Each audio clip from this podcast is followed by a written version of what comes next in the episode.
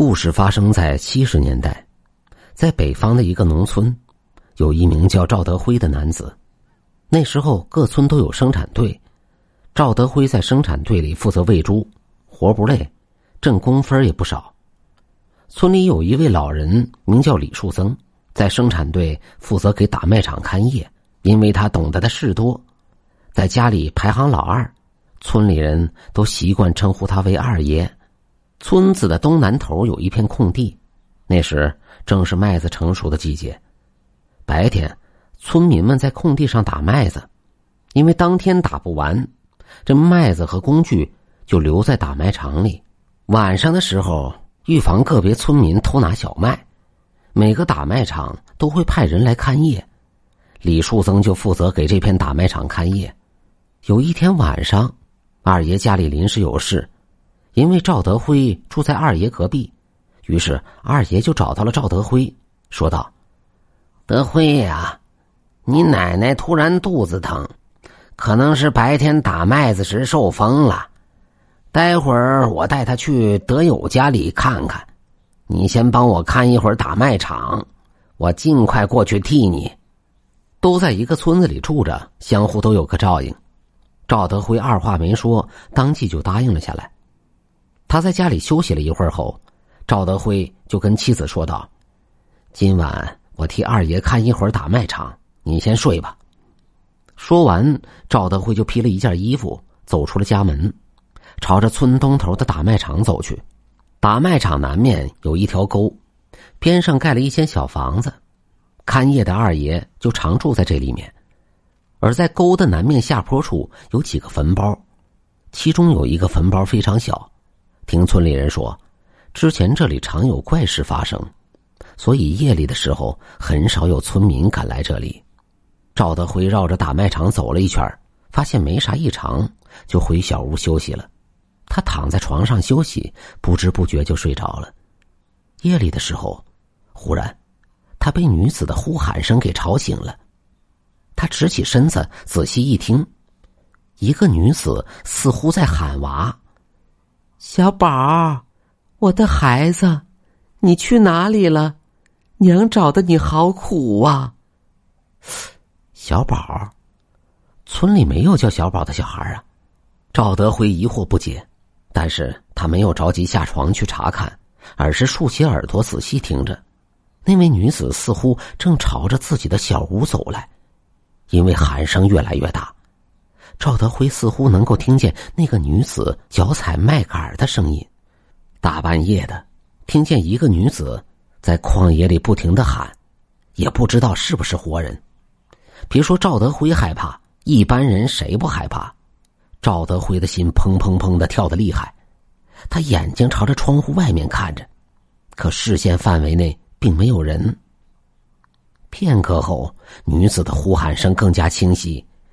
小宝啊，你在哪儿啊？快跟娘回家，娘好久没见你了。到底是谁在喊娃？不行，我要出去看看。赵德辉说完，赶忙下了床，穿上鞋就要出门。此时门一下子被打开了，来人不是别人，正是二爷。二爷，外面有个女子一直在喊娃，我出去看看。赵德辉的话刚说完，二爷赶忙走上前，小声对他说道：“你别出屋，我去对付他。”赵德辉觉得诡异，欲要追问缘由。二爷拿了一根绳子，转过身走出了屋。不一会儿，传来了二爷的喊声：“大花，你儿子小宝不在这儿，你别在这里闹腾了，赶紧回家。”我的小宝就在这儿，我看着他。跑进那间房子里了，你躲开！我要带小宝回家。”那女子大声说道，“你要再这样，二爷就用棍子打你，还要把小宝的坟包给刨了，你信不信？”“不要！你不能伤害小宝，我要去保护我家小宝。”那女子哭泣着跑了。二爷放下手中的棍子，无奈的摇了摇头，转身回到了屋子里。赵德辉疑惑不已，赶忙追问二爷：“二爷，刚才那个女的是活人吗？她是谁的媳妇？怎么有些疯癫呢？”瞧你这话说的，这都啥年代了？她不是活人能是啥？哎呀，那个女子啊，是个可怜的人呢。二爷坐在了床上，将那个女子的往事说了出来。女子名叫张彩娥，因为喜欢穿花衣服，人家都叫她大花。她的娘家不是本地的，后来嫁到了隔壁村老张家。大花是个勤快本分的女子，夫家很穷，人口也少，日子并不好过。她嫁到张家后，一直跟着丈夫干活挣分就为了填饱肚子。婚后第二年，大花有了身孕。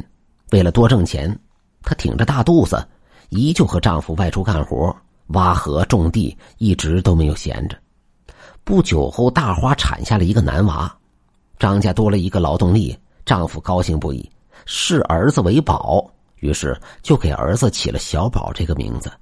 小宝五岁那年，大花和村民一起外出去挖河，小宝留在家里睡觉，奶奶在屋前屋后的忙活着。那天大花在挖河的时候，总是感觉自己的眼皮在跳，她实在不放心，就跑回了家。娘，小宝呢？在厢房睡觉呢。你怎么跑回来了？婆婆看着满身是泥的大花，肩上还扛着铁锹，也不禁吃惊的问道：“没事，我就是眼皮子总跳，担心小宝，我去看看他。”大花说完，就跑到厢房里找了一圈都没有发现小宝，大花的心提到了嗓子眼。她跑到婆婆面前，着急的说道：“娘，小宝不见了！”啊！婆婆一听，可吓了一跳，扔下手里的活也去了厢房，随后也慌慌张张的跑了出来。娘俩都害怕了，跑出院子，分头去找小宝。找了半天，大花终于在村南头那条小河边上找到了小宝。不过，此时的小宝浑身是泥，早已经没有了呼吸。据村子里的铁爷说，他回家经过这条小河时，发现河边上浮着一个小孩铁爷赶紧下河将孩子捞了起来，仔细一看，正是张家的小宝。至于小宝为何会独自跑到这里，又怎么掉到河里的，没人知道。后来村民们猜测，可能是小宝睡醒了，找不到娘。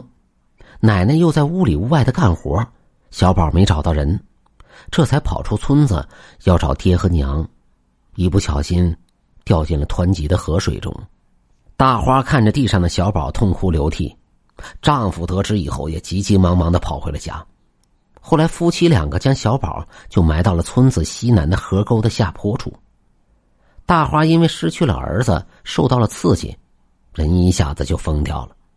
后来，大花经常在夜里扛着铁锹，去那条河边上寻找小宝。至于他为啥要扛着铁锹，或许跟他那天回家时扛着铁锹有关。而她为啥会在夜里出门？她丈夫说过，小宝曾给大花托梦，说十分想念爹娘，让他娘晚上去河边找他。村民们起初并不知道这事儿，有村民看他夜里要出村。担心他出啥事儿，就拦着不让他出去。大花急眼了，抡起铁锹拼命的打村民，有好几位村民都被铁锹打伤了，伤势很重，就连二爷也被大花打伤过。后来村民们再也没有人敢阻拦他，都远远的躲着他。赵德辉也不知道真相，二爷怕他出屋以后被大花给打伤，这才阻止了赵德辉，不让他出屋。赵德辉这才明白了二爷的用心，而赵德辉听闻大花的遭遇以后，不禁的感慨说道：“哎呀，真是一位可怜的母亲。那个小宝为啥会埋在咱们村子东南头的河边呢？”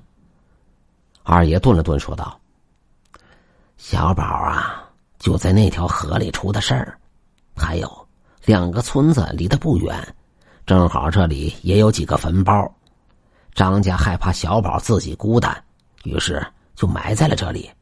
大华经常夜里到河边找小宝，这也是为啥咱们村里人说经常有怪事发生。其实就是大花在找小宝呢。哎呀，小宝这孩子也怪可怜的。明儿我去那里看看，给小宝送些吃的去。二爷微微一笑，朝他点了点头，说道：“时候不早了，你快回家去吧。”赵德辉站起身来，辞别二爷，朝着家里赶去。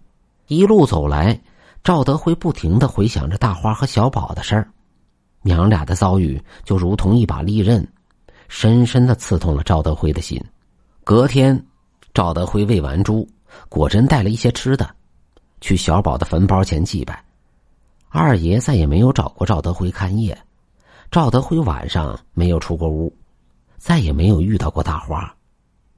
大花一辈子疯疯癫癫的，她和丈夫再也没有要过孩子。婆婆始终内疚，觉得是自己没有看管好小宝。临终前，他没有将此事释然。